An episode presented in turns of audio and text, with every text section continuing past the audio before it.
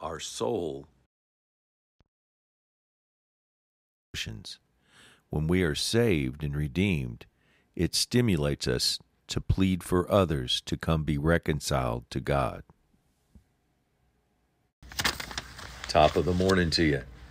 When we think about our soul with the mind of love and a firm determination to get to know God better, we find soul referenced throughout the Bible.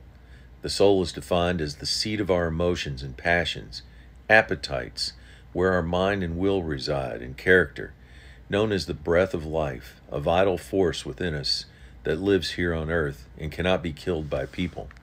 Matthew 10:28 Do not fear those who kill the body but cannot kill the soul.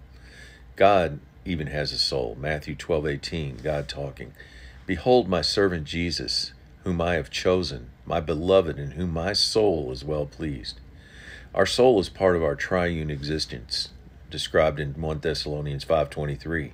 May the God of peace himself sanctify you completely and make you whole, spirit, soul, and body, and be presented blameless at the coming of our Lord Jesus Christ. Hebrews 6:19 Hope anchors our soul, keeps it steady. When we receive Jesus Christ as our Lord and Savior, our soul gets saved. Hebrews 10:39. 1 Peter 2:11 says, "Our fleshly lusts war against the soul, the flesh being our carnal nature that we put to death." We got this nature from Adam after the sin in the garden. It it's ba- it's based in selfishness, self-centeredness, and tries to coexist with our saved life. It must be crucified, having no influence over us. This old mind, will, and emotions must be redeemed by the Lord. Psalm 34:22.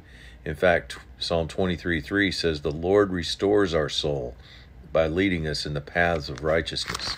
1 Peter 1:22 We purify our soul by obeying truth through the spirit in sincere love of the brethren.